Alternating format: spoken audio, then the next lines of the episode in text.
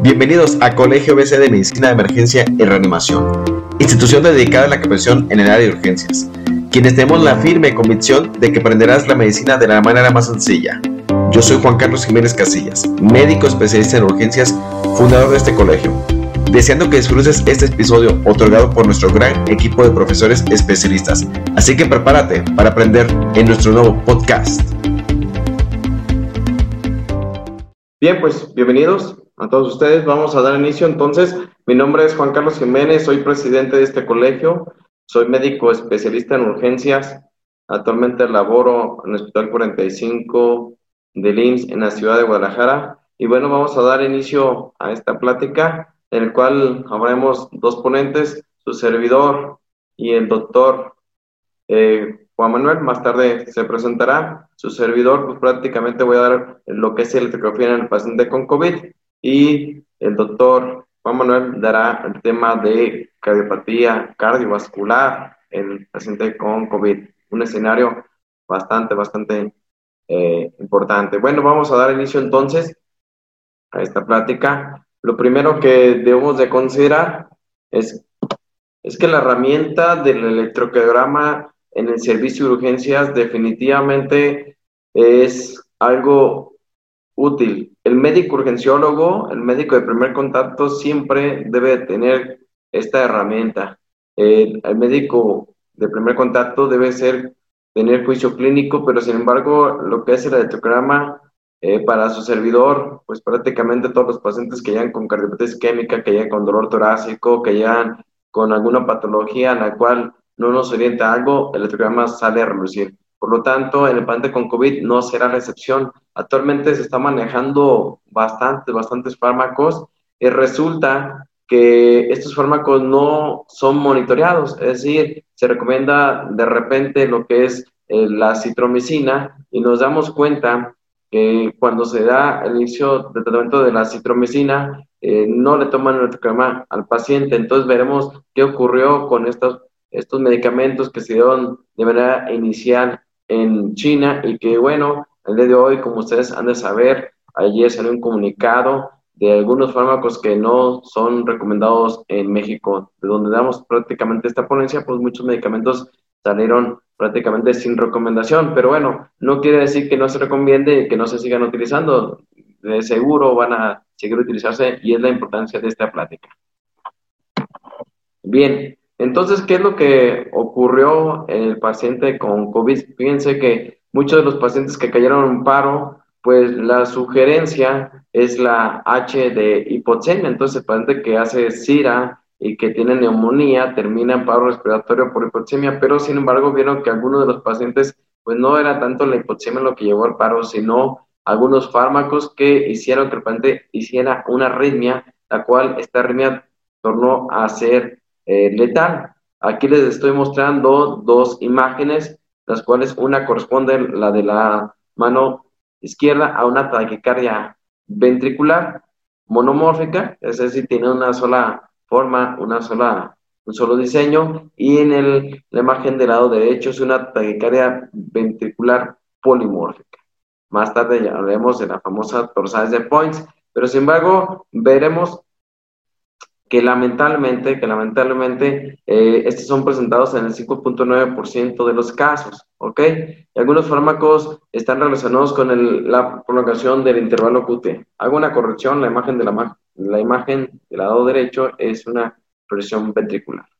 Bueno, entonces estas, estas arritmias se presentaron en pacientes que tomaron algunos de los medicamentos que hoy, pues definitivamente no son tan recomendados y que algunos ya están o debieran de estarse en desuso.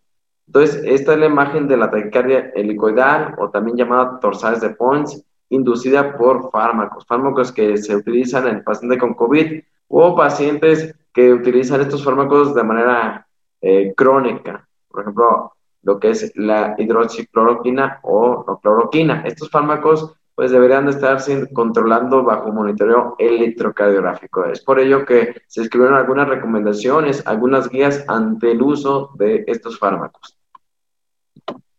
Bien, aquí está la serie de fármacos que hicieron que el paciente tuviera arritmias prolongando lo que es el intervalo QT. Entonces tenemos lo que son los antimaláricos, cloroquina e hidroxicloroquina. Hoy por hoy, hablando en este día, ya no se recomiendan estos fármacos como eh, recomendación para lo que es el tratamiento de COVID. Sin embargo, pudiera ser que alguna de las personas llegara a utilizarlo, entonces eh, tenemos que considerar que el intervalo QT puede prolongarse.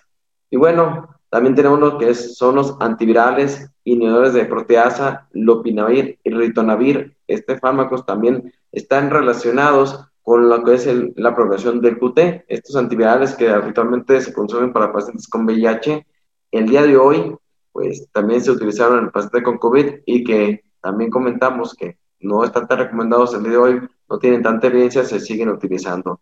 Y por último, lo que es la acitromicina. La acitromicina es uno de los fármacos más utilizados.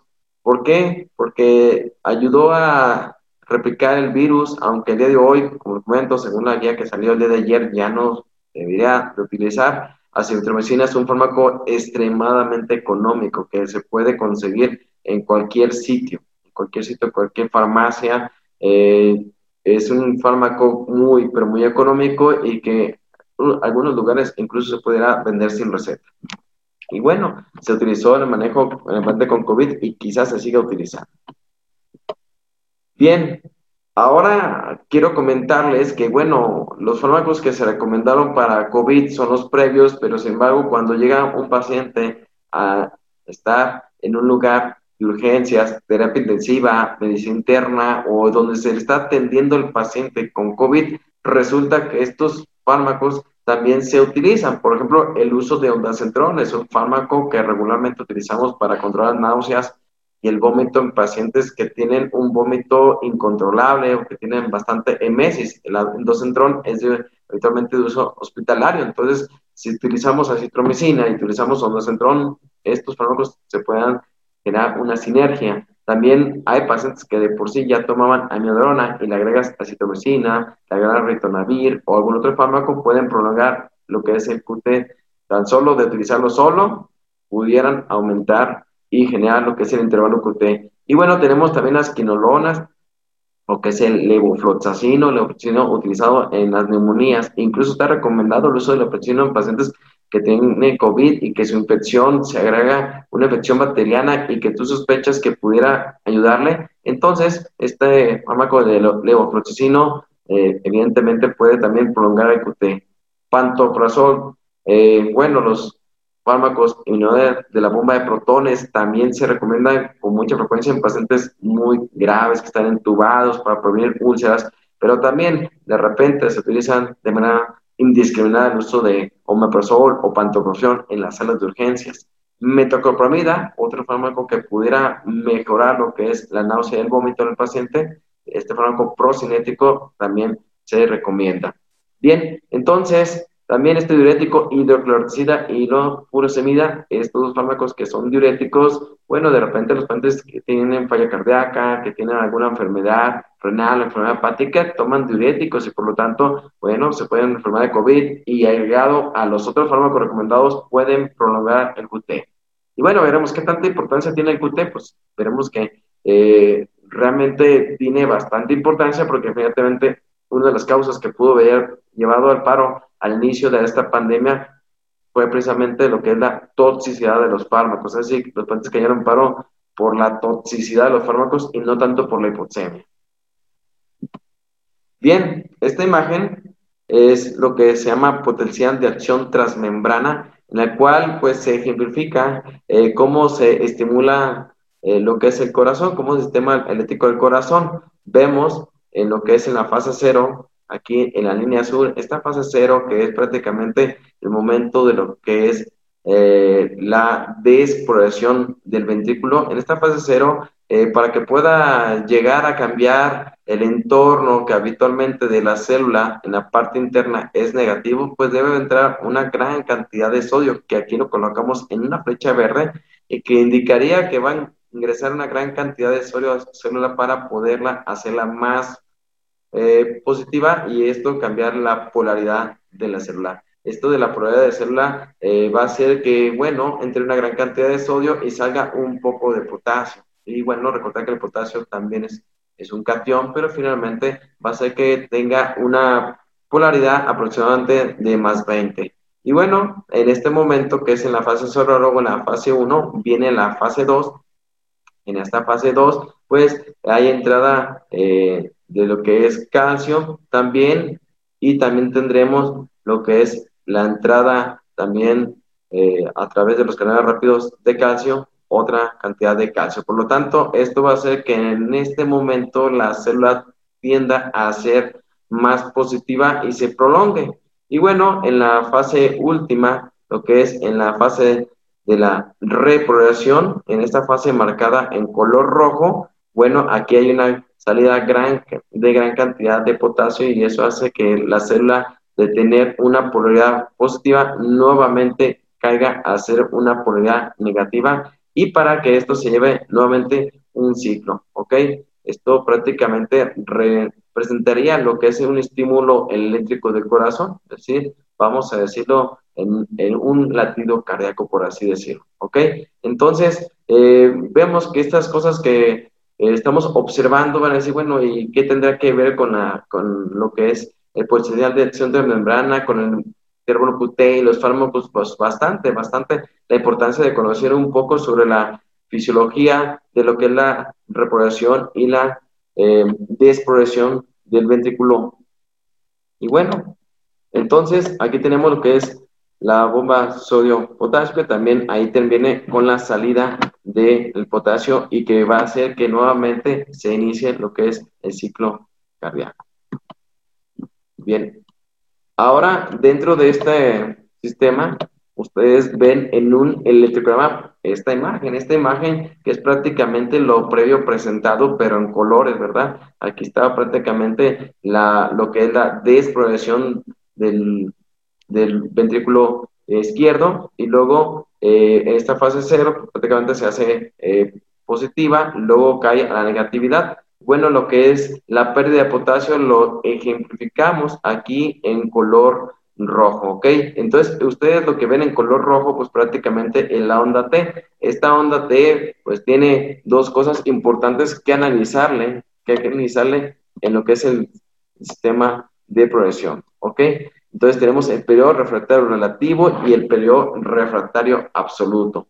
Entonces, estos periodos refractarios relativo y absoluto en lo que es el ciclo cardíaco nos orientan a que si ustedes eh, reciben un estímulo eh, previamente, que sea eléctrico o que sea a través de electrolitos o algún fármaco, pues bueno, tiene que ser un estímulo que sea muy intenso para cambiar la polaridad. Es decir, si llega un estímulo como ustedes observaron ahí, pues a lo mejor ahí no le hace prácticamente nada. Luego tenemos otro estímulo que sea externo, por ejemplo, cambio de electrolitos, se pasa un fármaco, la descarga eléctrica, pero si cae en este, en este sitio, pues prácticamente no hay ninguna situación anormal. Pero cuando un estímulo llega cerca de lo que es la onda T y estamos hablando del peor refractario relativo, todavía aquí ese estímulo, aunque sea intenso, no puede generar ningún problema de, nueva repoblación.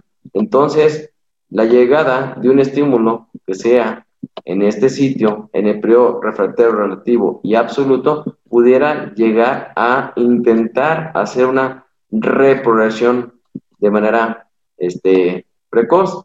Entonces tenemos varios estímulos, que veremos más adelante la importancia de estímulos, pero sin embargo, cuando llega un estímulo al periodo refractario relativo, entonces este periodo relativo relativo tenemos la posibilidad de que ese estímulo eléctrico desencadene precisamente lo que es la prolongación del intervalo QT.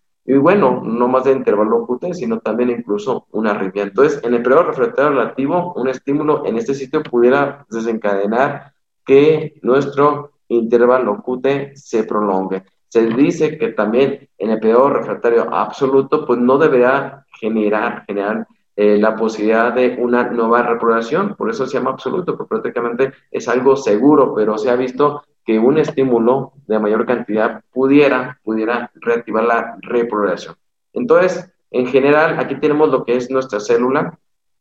¿sí? Y vemos lo que es el intervalo QT. Entonces, aquí el intervalo QT se va a tomar en cuenta desde el inicio precisamente de la onda Q hasta la finalización de la onda T. Pero ustedes aprecian aquí precisamente que no, que no, que no tiene una terminación aquí. Esto sería un QT de características este, normales. Sin embargo, como ya recibió un estímulo eléctrico, el intervalo QT se va a prolongar. Por ejemplo, eh, comentamos que llega un estímulo, lo que es el periodo eh, refractario relativo, y esto puede hacer que se prolongue el intervalo QT. Por lo tanto, el resultado es tener un intervalo QT prolongado o de mayor tamaño. Bueno, entonces, ¿qué importancia tiene que ver con esto? ¿Qué importancia tiene que ver con esto que estamos explicando?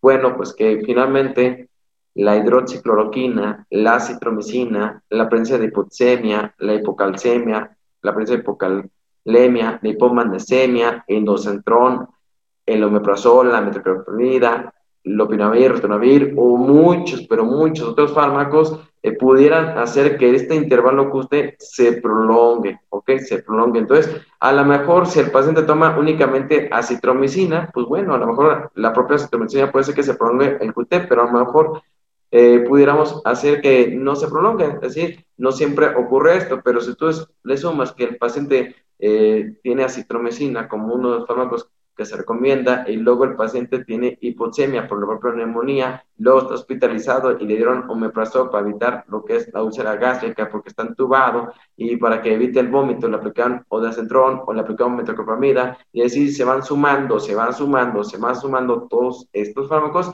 y evidentemente pues tendrás como resultado una prolongación del QT, ¿ok?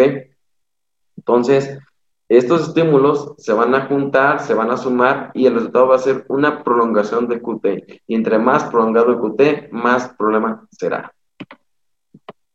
Entonces, aquí evidenciamos por ejemplo, aquí tenemos a un paciente que consume hidroxicloroquina porque se lo indicó el médico y ya tiene agregado otras situaciones o acitromicina o lo que es ritonavir, lopinavir o cualquier otro, o varios fármacos, pues tienes un estímulo que va a hacer que el paciente pudiera prolongar el QT y el tener un escenario de QT prolongado lo va a predisponer a una arritmia y esa arritmia se va a presentar como veremos aquí más adelante. Una posible taquicardia helicoidal o torsades de Pons. Entonces también puede ser que el estímulo llegue ahí, la, la acumulación de estos fármacos, la acumulación la, prácticamente lo que es la acumulación de estas situaciones, entonces puede ser que el paciente tenga un estímulo en el periodo refractario eh, absoluto y el resultado es lo que ustedes van a ver en esta imagen como una taquicardia, una taquicardia, una fricción ventricular o bien una taquicardia o torsal de Pons. Bien, entonces tenemos que considerar, tenemos que considerar que bueno, tenemos un QT, un QT normal, ¿ok? Pero el intervalo QT, eh, hablando en esta imagen, tenemos una medición aproximadamente en hombres de 440 milisegundos y un máximo de 460 milisegundos en promedio en hombres y en mujer es un poquito eh, más prolongado, 450 hasta 479. Esto es cuando tenemos una frecuencia cardíaca normal. Cuando tenemos una frecuencia cardíaca normal, estos serían los parámetros, los parámetros normales. Pero sin embargo, eh, recordar que a veces tomamos el programa, los pacientes tienen taquicardia o tienen bradicardia. Entonces, cuando el paciente tiene bradicardia, obviamente el QT va a tener alteraciones. Si el paciente tiene bradicardia, por ejemplo, frecuencia cardíaca de 30, 40, pues obviamente el, el intervalo QT se va a prolongar. Pero si el paciente tiene taquicardia, pues el intervalo QT se va a hacer más este, pequeño en lo que es en tiempo. Pero para saber si realmente, si realmente cuál es la medición correcta, entonces tenemos que considerar esta fórmula eh, que se llama fórmula de Bassett, que toma eh, la medición de tu QT, ¿sí? la medición de tu QT tomando el inicio de la onda Q hasta el término de la onda T dividido, dividido entre la raíz cuadrada, raíz cuadrada de la medición de R a R, ¿ok? Prácticamente está diciendo entre la, prácticamente la medición para saber cuánto tiene de frecuencia cardíaca, ¿ok? Entonces, así pudiéramos determinar en realidad la medición del QT, ¿ok? QT corregido, ¿ok? Entonces, esta es la manera normal o habitual de determinar lo que es la medición del QT corregido. En un paciente que su QT no salga en parámetros o tiempos normales, llamará QT prolongado, ¿ok? Si es más, más tiempo, aunque hay patologías donde el QT es también de menor tiempo. Entonces, en resumen, eh, la importancia de esto está en que vamos a medir lo que es intervalo QT. Entonces tenemos el QT medido, que es lo que tú acabas de tomar en cuenta desde el inicio de la onda Q hasta lo que es la terminación de la onda T. Esto es tu QT medido. Y vas a dividirlo entre la raíz cuadrada, raíz cuadrada, que bueno, muy pocas veces utilizamos raíz cuadrada en cuestiones de fórmulas, pero bueno, aquí es necesario hacerlo tomando en cuenta de R a R.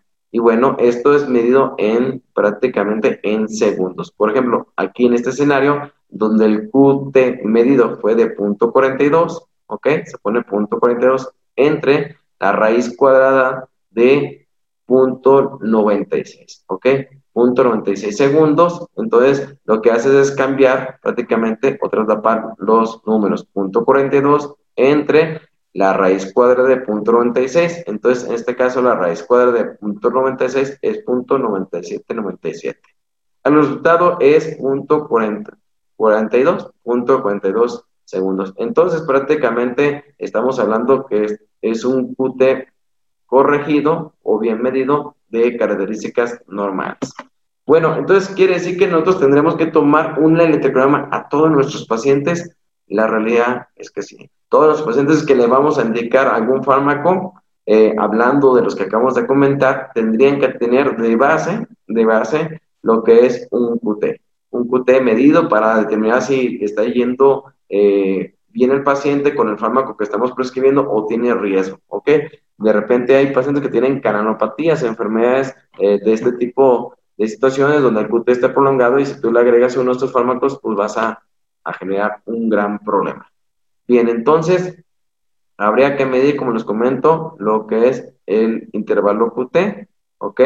Eh, utilizando la fórmula de Basset para saber cuánto realmente mide en el paciente, ¿ok? Antes de indicar un tratamiento. Bueno, entonces también considerar que el intervalo QT eh, está relacionado con qué edad tenga el paciente, ¿ok? Con qué frecuencia cardíaca tiene el paciente para dar los intervalos adecuados. Entonces decimos que el intervalo QT normal en promedio es de punto 35 a punto 44 y eh, el limítrofe vamos a marcarlo de punto 44 hasta punto 46 en, en hombre y mujer. Ya cuando rebasa de punto 46 segundos o 470 milisegundos por arriba, prácticamente estamos hablando que ya el QT está prolongado, siempre y cuando hayas hecho el QT corregido hayas sacado y utilizado la fórmula de Basset. Y entonces, eh, el hecho de que una persona tenga un QT prolongado es una de las complicaciones, hablando en el escenario de COVID, es unas complicaciones de los tratamientos que estás otorgando en el paciente. ¿Ok? Lo ideal es tener un electrograma basal para ver si tu tratamiento está generando la prolongación del QT y este paciente no termine en una de las arritmias letales que se llama taquicardia ventricular, dorsales de Pons o bien fibrilación ventricular. Entonces, este es un algoritmo propuesto por uno de los artículos que eh, les podré comentar y dejar eh, más tarde, en donde, bueno, aquí el paciente dice, bueno, tienes un paciente que tiene prueba positiva o alta sospecha de COVID. Si tu respuesta es que sí, bueno, ese paciente tendrás que decidir si tiene datos de falla respiratoria o no, o factores de riesgo como la edad mayor de 65 años, que está con inmunosupresión inmunodepresión, que tenga VIH, que tenga quimioterapia o que tenga comorbilidades. Estas comorbilidades aquí marcadas eh, hablando de lo que es falla cardíaca, fibrosis quística, fibrosis pulmonar, son situaciones por las cuales el paciente lo hace más vulnerable a tener un riesgo de QT prolongado. Entonces, si tu respuesta es que sí, entonces el paciente eh, debería de considerarse eh, una vigilancia, una vigilancia del intervalo QT. Si tu respuesta es que no, bueno, entonces el paciente no es un paciente que requiera vigilancia, que a lo mejor su tratamiento únicamente es sintomático, que se puede enviar a su domicilio y bueno, no requiere una vigilancia estrecha. Pero si tu respuesta fue que sí y que lo vas a tener que hospitalizar, tienes que obligatoriamente medir el QT y sobre todo, como este artículo, les comento, eh, se escribió más después de que se inició el tratamiento con cloroquina, hidroxicloroquina, citromicina, litonavir y ritonavir. Estos fármacos pues, prácticamente se utilizaron por meses durante la pandemia y quizás, quizás se sigan utilizando durante los próximos meses, ¿verdad? Entonces, la intención de esta práctica es que siempre tomemos la medición del QT al indicar estos fármacos, ¿ok? Y bueno, eh, si el paciente no le está dando ninguno de estos fármacos, bueno, entonces eh, habría que tomarle lo que es la medición de QT, pero que no genere un conflicto de estarle midiendo con frecuencia. Pero si tu respuesta es que sí aplicaste eh, el medicamento, definitivamente tendrás que estarle vigilando, ¿ok? Entonces, aquí tienes tus posibles opciones o situaciones del paciente. Entonces, tú ya mediste a tu paciente en intervalo QT, ya fue medido el intervalo QT. Y si tu intervalo QT fue prácticamente en situaciones normales, hablando de 460 milisegundos en promedio, en una persona muy joven, hablando de un paciente prepuber, o en una persona que tiene, eh, que es hombre o es mujer, como comenté, menos de 470 milisegundos, entonces estamos hablando que su QT es de parámetros normales. Entonces, eh, la mayoría de los pacientes les va a muy bien con la aplicación de cualquier tipo de fármaco que tú le apliques, porque prácticamente tiene un QT en parámetros normales al inicio del tratamiento. ¿Ok? Pero si tu paciente le tomas lo que es una eh, un QT y su QT ya no está normal, está QT prolongado, está por más de 470, pero este, no llega a 500 milisegundos, que esto se da hasta el 9% de los casos, bueno, estás obligado a verificar qué es lo que está causando que el paciente tenga un QT prolongado antes de aplicar cualquier tratamiento. Es decir, si este paciente lo ingresaste a un hospital, habría que ver si tiene trastornos en el potasio, trastornos en el magnesio, incluso también en el calcio, o que si esté tomando algún fármaco que pudiera prolongar lo que es intervalo QT. Y bueno, en el 1% de los casos, que es muy raro, pero que se llega a presentar cuando el QT esté por arriba de 500 milisegundos, pues prácticamente este paciente tiene un alto, alto riesgo de presentar una taquicardia helicoidal o torsales de Pons. Entonces, este paciente debería de tener muchísimo cuidado e incluso no prescribir medicamentos que prolonguen el intervalo QT. Y si este paciente por así decir, ya estaba tomando estos fármacos, es momento de suspenderlos. Es decir, si el paciente ya estaba tomando acitromicina, si ya estaba tomando hidroxicloroquina o estaba tomando metoclopramida, ondansetron o cualquier fármaco que eleve lo que es el intervalo QT, definitivamente tendrás que suspender el fármaco o bien corregir las causas que estén haciendo que el paciente tenga un QT prolongado porque este paciente tiene alto riesgo de prestar una, una arritmia letal. Bueno, aquí en este escenario, entonces también se considera que el paciente se inició el tratamiento, y tú le tomas un, un electrograma de dos derivaciones y luego resulta que el paciente, eh, sus cambios de, en tiempo, ¿ok? Son menos de 60 milisegundos, entonces eh, tendrías que considerar y valorar. Si tenía a lo mejor eh, este paciente 420 milisegundos y luego a los días le toman un electroprograma y ya tiene lo que es 470, eh, entonces la diferencia son 50 milisegundos. Por lo tanto, este paciente tendrías que reconsiderar. Pero si es más de 60 milisegundos el cambio, entonces tendrías que suspenderlo definitivamente el tratamiento, porque eso justificaría que el paciente definitivamente esté elevando el QT por el uso del fármaco. Y bueno, entonces, ¿qué puede hacer que el intervalo QT se prolongue? Aparte de lo que acabamos de ver de los fármacos, pues bueno, pacientes que tengan hipocalcemia, hipocalemia, hiposmagnesemia o que el paciente de por sí esté tomando fármacos que está haciendo que prolongue el intervalo QT. Por ejemplo, ya vimos por se mide o una gran cantidad de fármacos que existen que elevan lo que es el intervalo QT. Hay muchísimos fármacos relacionados, hay más de 200 fármacos que pudieran elevar el intervalo QT, una gran cantidad. Entonces, ante estos pacientes, tener que tener mucho, pero mucho cuidado al prescribir cualquiera de estos fármacos. Y bueno, también otros factores de riesgo que pueden llegar a generar que el paciente sea susceptible sea susceptible de tener prolongación de QT, es decir, el paciente quizás no lo tenga, pero a lo mejor eh, tiene ese riesgo al prescribir ciertos fármacos. Por ejemplo, el paciente que tenga ya como antecedente un síndrome agudo, un infarto agudo de miocardio, el paciente que tenga frecuencia cardíaca lenta menor de 45 latidos por minuto, aquel paciente que tenga falla cardíaca descompensada, con una eh, fracción eh, de expulsión ventricular de menos de 40%, una FEBI menor de 40%, o que ya tenga un síndrome de QT congénito largo. Entonces, definitivamente aquí, pues ni siquiera intentarlo, porque esto va a llevar a la muerte del paciente.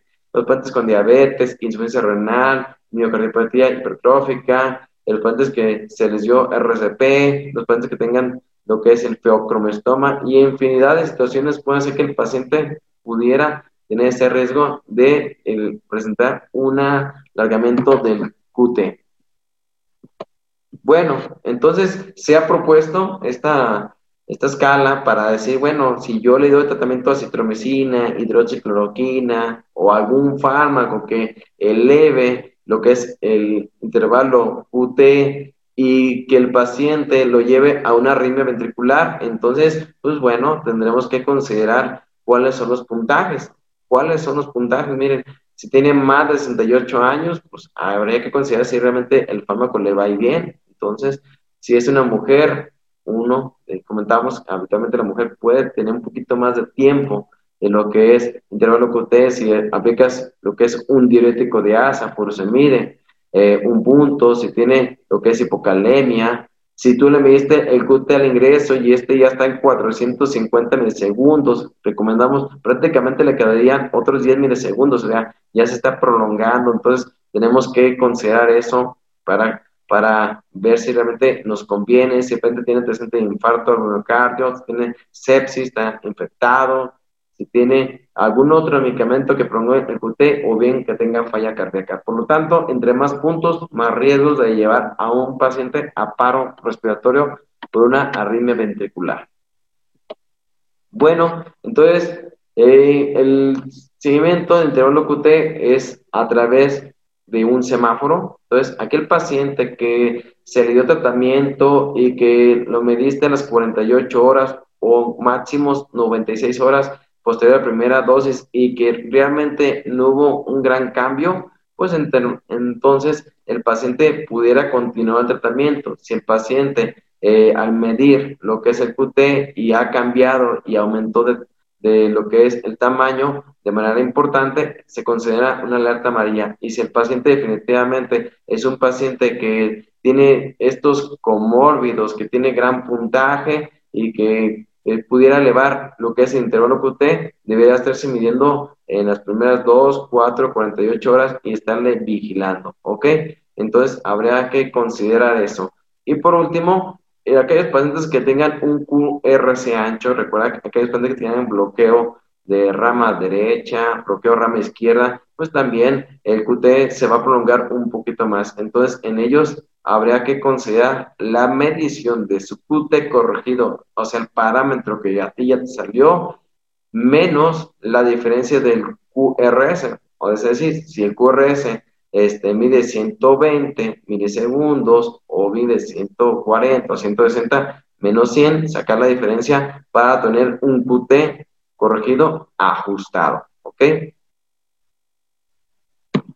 Y bueno, con esto finalizo mi charla, donde se parece mucho al otro artículo donde habla de los riesgos, ¿sí? Si un paciente tiene, tiene un QT corregido mayor de 500 milisegundos, este paciente definitivamente tiene un alto riesgo de presentar una arritmia letal, entonces habrá que considerar cómo se encuentra su potasio, su calcio, su magnesio, eh, vigilar el uso de fármacos, definitivamente eh, reducir, dice, hidroxicloroquina o retirarla. Bueno, en este momento ya ni siquiera está indicada, ¿ok? Si le aplicaron algún macrólido, como hablando de acitromicina, ya estaría prácticamente retirarla en este momento, ¿ok? Y estarle vigilando con un electrocardiograma diario, ¿ok? O bien monitorizar al paciente o considerar que otros fármacos pueden hacer que prolonguen el QT. Por ejemplo, ya vimos el dacentrol, la metoclopramida, el diurético, la furosemida. Entonces, estos fármacos van a hacer que haya una sinergia y pueda presentar lo que es una arritmia letal, taquicardia ventricular, dorsales de Punch o bien una presión ventricular. Este sería el peor escenario. El mejor escenario es donde el paciente, pues bueno, eh, a pesar de la condición que esté, no hubo cambios en su QT, definitivamente habrá que monitorizarlo incluso en varios días, ¿ok? En varios días y si no hay cambios, pues podemos estar tranquilos que en la gran mayoría de los pacientes, el 90% de los pacientes les va bien. Si el paciente está en una situación donde elevó ligeramente lo que es el QT corregido a más de 470, pero menos de 500, entonces el paciente se quedará en una situación de amarillo, o sea, de vigilancia, y ver qué medicamentos puede suspender y si tiene alteraciones electrolíticas, corregirlas. ¿Ok? Bueno, con esto eh, finalizo mi plática. Eh,